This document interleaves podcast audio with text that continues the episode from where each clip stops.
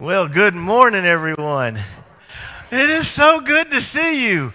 So just, yeah. So just wave to everybody. Just wave to everybody in the room. Let them know that you're. Uh, I know we're not doing that all hugging and shaking hands and meeting and greeting like we usually do. Hello, everybody on uh, Facebook and everybody on YouTube. The great Taryn Howell is interacting with you on on uh, Facebook. He's actually in his office and he's just doing all the comments. So say hey to Taryn if you're on Facebook and interact with us all the way during this message. I need to tell you, I was so sad uh, when we had to close things back down because of me, because I got COVID. And I, I was so disappointed. And, and, um, and I'd exposed all of our staff to it and all the people who work on our teams.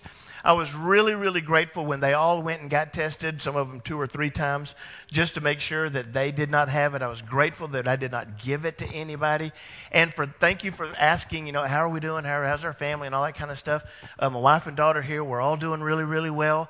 Uh, we all had it. We all had it. I was grateful that I was one of the few asymptomatic people. I never had any symptoms, no headaches, no fever. I kept my taste and smell and uh, no tightness in the chest. I was I was blessed, you know, that I that uh, and you know I'm so anyway.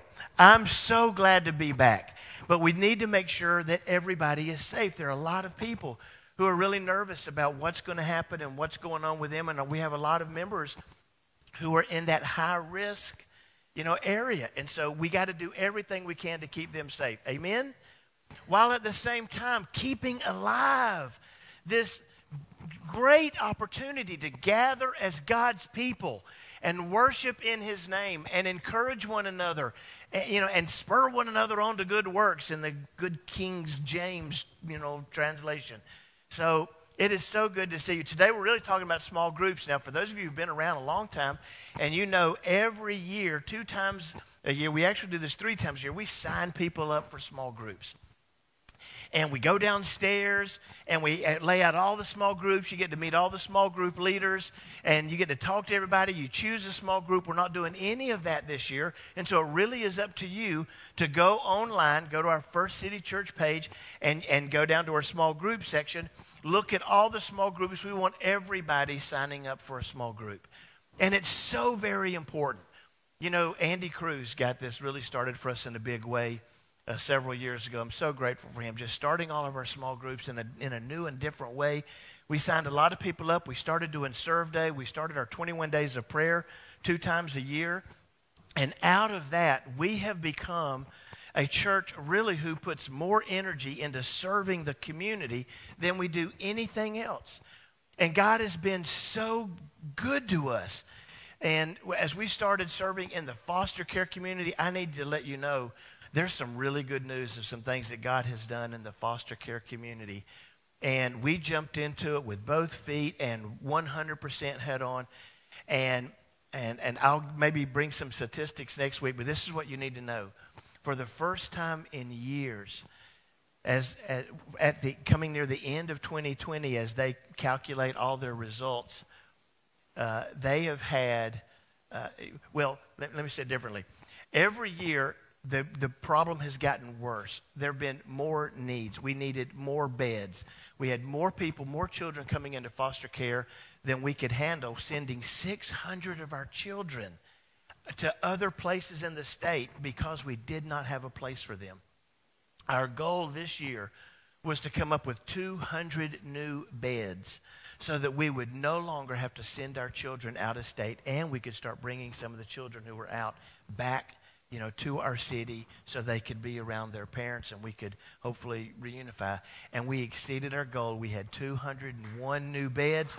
And so we ended the year. They said this is the first time in years our situation decreased. The, it, it didn't get worse, it got better and better and better. So God is doing amazing things. And then we started our social justice, and we're like, you know, we want everybody to, to be equal. We, we, and we see things played out on our streets that just doesn't feel good to anybody the, the rioting and all of the stuff, how angry people are. I can understand anger, but, I, but God said it is through his kindness that people come to repentance. right? And so we've been praying, God, help us to go about this all differently. Help us to do something in your name under the banner of kindness in our community. And God has started opening up big doors. Here's one that just now opened up. And it just happened really yesterday. And so this Wednesday, uh, City Produce said, We have 900 boxes of produce that we want to give to hurting people in our community. And would you help us? And they had heard of our reputation. They know that we are a church that really wants to go out and serve in the community. Thank you, God, for that. And so we said, yes. Don't know how we're going to get it done. We just said yes.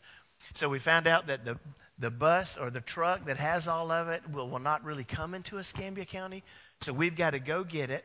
And on Wednesday, we're going to go get the produce. We're going to go into Brownsville. There's a community center because 80% of the people in that neighborhood do not have vehicles. And so they have to walk. And so we're going to go to them and we're going to give out free produce. It has a you know, shelf life of two weeks. So we need to do this immediately to get it done. And so on this Wednesday, I don't even know what time yet. We need about 10 people who will help us to go and get under a tent and just hand out food.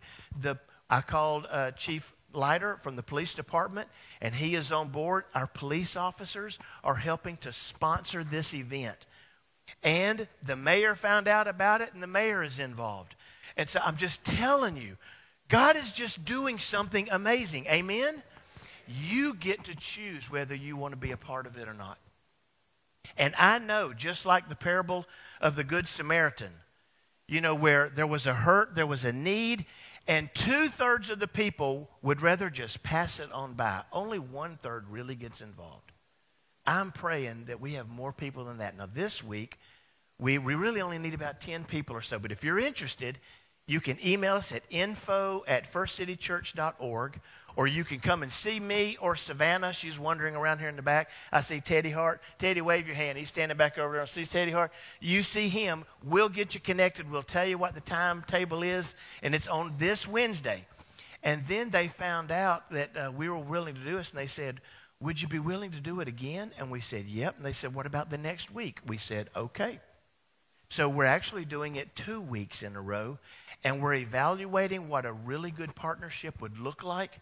The police department's going to be doing this with us. The mayor's going to be doing this with us. We may be doing this. In fact, we'll do it as long as God calls us to do it.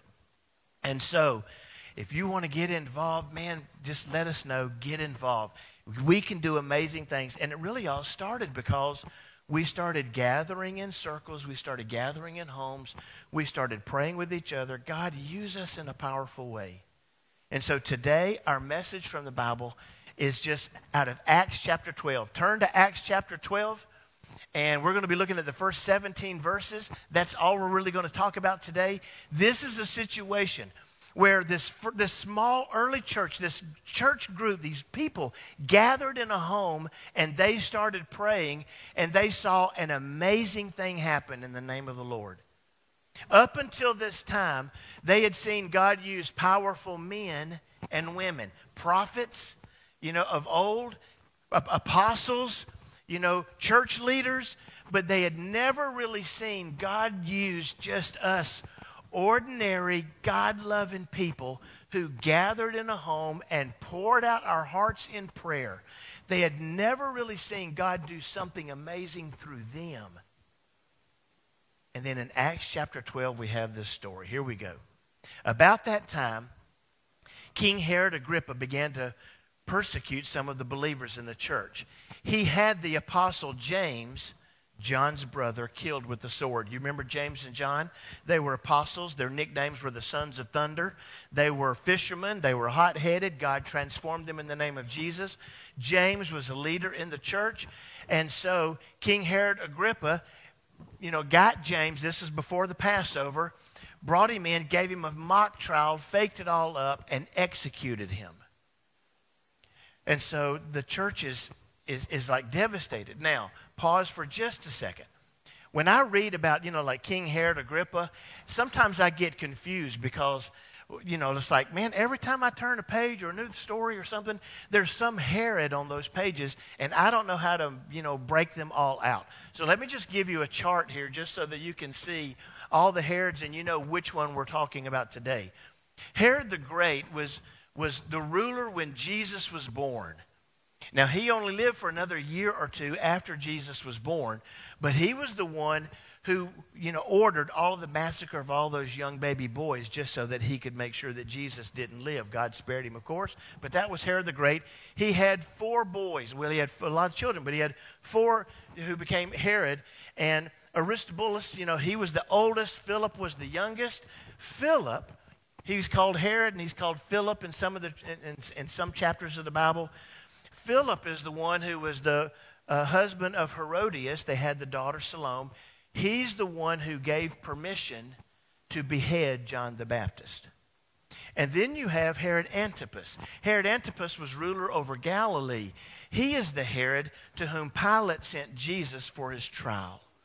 Okay? Then you have, uh, let's see, Archelaus, I think is how you would pronounce his name. Archelaus, Archelaus was in charge of Judea and Samaria. He was a horrible ruler, horrible leader. He didn't, he wasn't in charge very long. They deposed him, banished him, and he's gone. And then Archibald was the oldest and the most threatening to Herod the Great. And he didn't like it, and so Herod murdered his son to get rid of him so that he could stay in power. God ended up removing him from power, but not before he had a son named Herod Agrippa the first. This is the Herod we're talking about in our story today. So this, right? Now he also had a son just to complete, you know, the throne of Herod's. He had a son, Herod Agrippa the second. And when you later read in Acts where Paul goes and presents himself before Herod Agrippa, this is the Herod Agrippa that Paul presents himself in that wonderful speech later on in the book of Acts. Keep reading your Bible. Okay, so you got it? So they're all the Herods. So when Herod saw how much this pleased the Jewish people, he also arrested Peter. And this took place during the Passover celebration. So you have the early church who were mourning at a funeral the passing, the execution of James.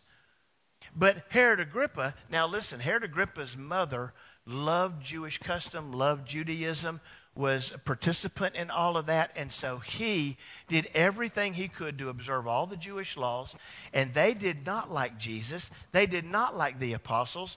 And so when he murdered James, they all celebrated. And when he saw that, boy, they celebrated it, he went and now he's going to take care of all of the enemies of Judaism. He wants to arrest and do away with all of the apostles, and so he arrested Peter. Now, this took place right at the beginning of the Passover, which all they're trying to say is everybody's in town. Right? All the people who lived in all the surrounding areas, they've all come to town. And boy, it's a buzz. And the headlines of the newspaper guess what? They've caught Peter, that instigator, that rioter, that guy who's causing all the trouble in the name of Jesus Christ of Nazareth. And when Passover is over, we're going to take care of him. And everybody's looking forward to the big occasion. Then he imprisoned him, placing him under the guard of four squads of soldiers each. So, four squads of soldiers each, 16, but they didn't all work at the same time. So, one squad of four would work for three hours, and then they would be off nine hours. And they did this so that they could all stay fresh. Now, the Bible's going to a, uh, they're going the extra mile here to let you know so they had all of the regular guards of the prison. They had two more layers of guards all around to make sure no prisoner ever escaped. But sometimes they brought in such a high profile prisoner, they put these extra special forces guards on them.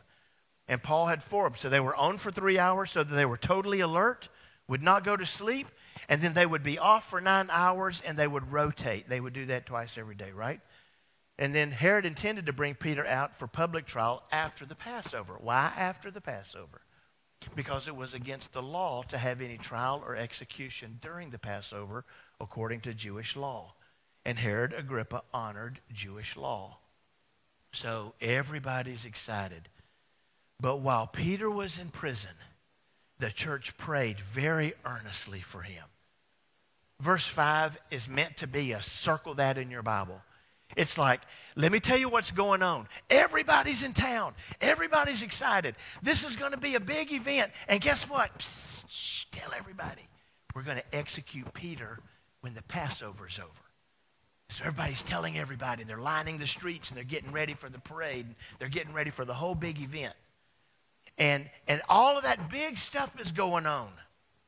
Meanwhile, something bigger is happening. A few Christians have gathered in a home, and they started praying. Which is the bigger event? What's going to happen? The night before Peter was to be placed on trial, ooh, it's like it's building up, it's building up. This is the last day of Passover, and tomorrow it's going to happen. And people are all they're, they're, they're, they're getting ready for the big parade. They're getting ready for the big event. Peter was to be placed on trial, and he was asleep, fastened with two chains between two soldiers. Others stood guard at the prison gate. What was Peter doing? Have you ever been so worried about something going on in your life that you couldn't sleep? How worried is Peter? Right? I mean, Peter knows what it's like to walk with the Lord. He knows what it's like to give his whole heart to God. And it doesn't look like he's too concerned. I mean, you know, he, you know he doesn't want to die. You know he knows that everybody is still mourning the loss of James. And yet Peter was very comfortable. It's like, it, it reminds me of the time when the boat was shaking, water was coming over the boat, Jesus was asleep, and the apostles are thinking they're going to die. Remember that? And, and, and they woke him up. and They're like, Jesus, how can you sleep in a time like this? They're like, I know who's in charge. It looks like Peter has learned the lesson. It looks like Peter knows who's in charge. And he's okay. And so he's asleep, fastened with two chains between two soldiers. Now, the, the typical way is they would have one soldier chained to the prisoner. But Peter's no ordinary prisoner. And so they've doubled it. Suddenly, there was a bright light in the cell, and the angel of the Lord stood before Peter. And the angel struck him on the side to wake him and said, Quick, get up. And the chains fell off his wrist. That's just amazing in itself. But Peter's asleep, and suddenly the angel of the Lord appears, and the whole room is bright, and nobody notices. Peter doesn't wake up. And so the angel, it's like, it's like, oh, right? And, and so he's like, is this, was that not a big enough entrance? So he's like poking him. He's like, Peter, Peter, wake up. And so Peter's waking up and just, just, and the chains just fell off his wrist. The chains just fell off his wrist. And then the angel said, get dressed. He's like, Are we in a hurry? Do we need to get out of here now? It's like, Grab your stuff and let's get out of here. Forget your stuff. Let's just go. It's like, No, no, no, no, no. You don't have to worry about what's going on. Just get dressed. Now, they oftentimes would have those prisoners without any clothes on, number one, to humiliate them, and number two, because they didn't want to run out and not have any clothes on and be embarrassed even more. So just, Peter, get dressed. So we got dressed. Sit down and put your sandals on. So we put his sandals on. Now put on your coat. It's like, can you take any more time? You don't have to worry. You don't have to worry because the soldiers are completely blind. They're not asleep. The Bible's already let us know they're very alert. But for some somehow God has blinded them to what's really going on. And so Peter finally puts his coat on, and the angel said, Follow me. So Peter left the cell following the angel, but all the time he thought it was a vision. He didn't realize it was actually happening. So Peter's like, This is the coolest dream ever. And he just thinks he's dreaming. He thinks, This is so, he thinks he's still asleep. This is all, wouldn't it be awesome if this were really happening? And they passed the first and second guard posts and came to the gate leading to the city, and this opened for them all by itself. So you see, God is, they're, they're trying to let us know this is no ordinary event. The chains just fell off his wrist. No, they didn't. So, that was done by God. The gate just opened all by itself. No, it didn't, unless, you know, trees and leaves and gates and buildings are all alive to the voice of Jesus. And we just see it as brick and mortar, as iron gates. But everything screams out in praise to the Lord, and the gate just opened. So they passed through and started walking down the street. Just two guys. We're just two ordinary guys. We're just walking down the street. We, there are no alarms. Nobody knows anything different. Sirens aren't going off. People aren't running through the streets and screaming. And just two guys walking down the street. And then the angel just just left. It's like, okay, you're good. And he just he walked away. Peter finally came to his senses. You know, if I had to circle one sentence in the Bible that is true of me, it's probably that little sentence right there. You know, it's like, how long does God have to say, Rick, will you finally come to your senses? Finally, he got it, right? I mean, some of us are like that. I'll just only speak about me. That's me. Peter finally came to his senses. It's really true, he said. The Lord has sent his angel and saved me from Herod and from what the Jewish leaders had planned to do to me. And when he realized this, he went to the home of Mary, the mother of John Mark, where many gathered for prayer. He knocked at the door in the gate, and a servant girl named Rhoda came to open it. So it's like Peter knew, wow, I'm really free. And he knew where they would be gathered, he knew where they would be, and that's where they went. He just, that's where he went. And he just knocked on the door. He just knocked on the door. And Rhoda, you know, the only time she's mentioned in the Bible, she comes to the door. This little young girl, she came to the door. Look at this. And when she recognized Peter's voice, she was so overjoyed that instead of opening the door, she ran back inside and told everybody, Peter is standing at the door. She's like, I, oh, oh, I forgot to open the door and let him in. She's so excited. And look at this. You're out of your mind, they said. And she insisted, and they decided it must be his angel. Pause. Here they are praying, Lord God, in the name of Jesus, would you free Peter? We've already lost James and our hearts are broken. We can't lose Peter. Would you free him? Would you let him go? Would you release him? Would you perform a miracle? Guess what? Peter's at the door. Get out of here. No, he's not. Can't you take us seriously? Quit telling jokes and tell just get back over here. We're praying for God to release Peter. I'm telling you, he's at the door. And they're like, You must be crazy. You're just a young girl. Get over here. It's your turn to pray. Meanwhile, Peter just keeps knocking. Sometimes the Bible is just so it's so funny to me. It's like Peter's just okay, you know, but it took a while for Peter to finally come to his senses that God was doing something. So it's taken a while for them to finally come to their. When they finally opened the door and saw him, they were amazed. And he motioned for them to quiet down and told them how the Lord had let him out of prison. They just celebrated and celebrated and celebrated. And he finally calmed them down. He says, I gotta, you, you gotta hear this story. And he told them the story. And he, and he says, Go and tell James. Now, this is James, the brother of Jesus, who had become the leader of the church, the early church there in that city and tell the other brothers, the other apostles, what has happened. And he said, then he went to another place. Isn't that an amazing little story? So I just have three questions. And those of you who are uh, on Facebook, interact with Taryn and let him know what you think some of the answers to these questions are. Just these are three very simple questions. I really want to talk about don't you want to be a part of the amazing work of God? Don't miss out on it. Don't say I'm too busy to show up and hand out boxes to people that God wants us to hand out boxes. Do you know that we, during, the, during this whole uh, pandemic time, we've been feeding uh, foster families? And, and, and, every other week, and, and it hasn't been, eh, you know, uh, uh, you know, every other week, every other week. But for a while, it was every other week for a couple of months. And then we've still been doing it. And God has provided all of it. You have not spent one dime out of our budget to feed these people. God provided all of it. All of it.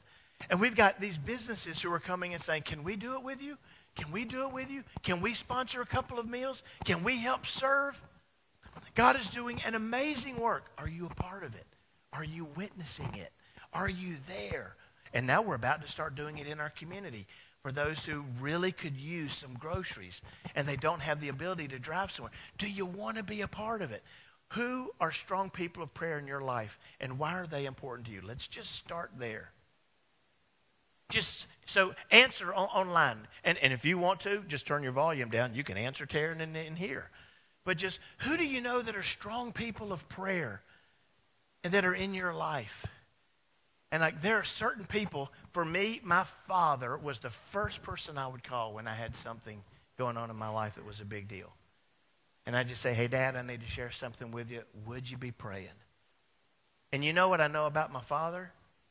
Is he would pray about it multiple times every day, and he wouldn't let it go. There are other people who are like that. I have several people in, in my life right here who, on a regular basis, they'll just send me a text. How are you doing? How is this situation? How are you doing emotionally? What's going on? How can I pray for you?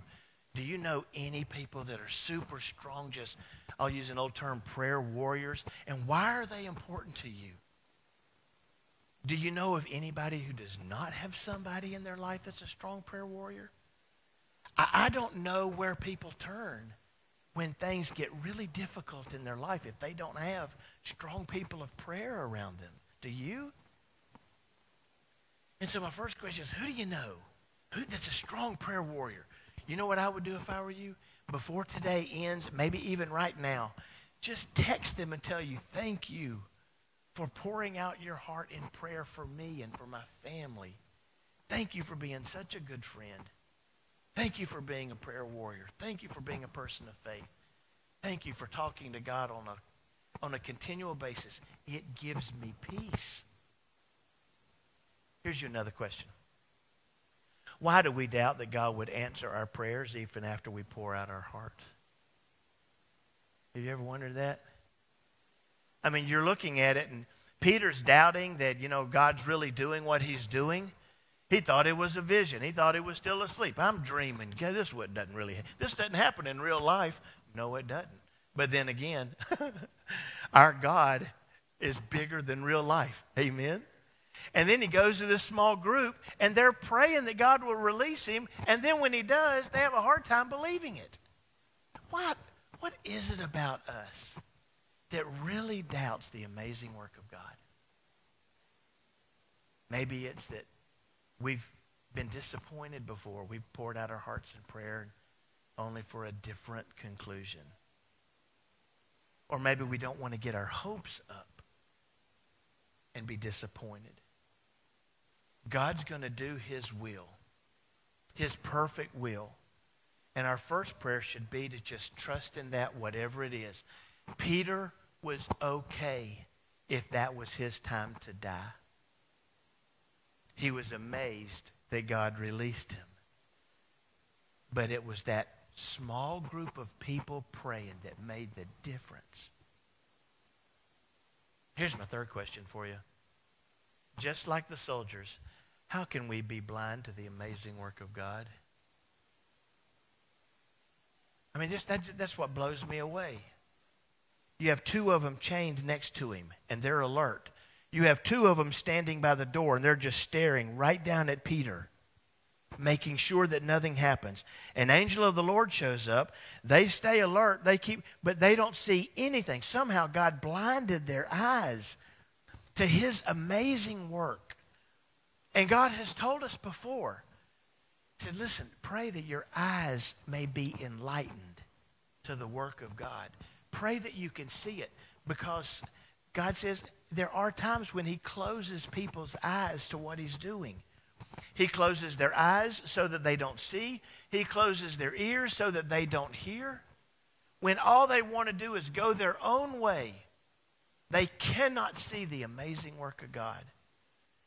Have you ever wondered in your own life, am I fully aware of everything that God is doing for me, for my family, in my life, in this church? What is it that God's wanting to do in our community? And am I awake to it? Am I alive to the amazing work of God? That's our prayer. That's what we want to accomplish. And that's our message for today. I really pray that your eyes are open to God's amazing work. Because God is wanting to use you in a powerful way. He wants to use all of us in a powerful way. We're just ordinary people. Amen. Serving an extraordinary God. Amen? Don't you want to be a part of that?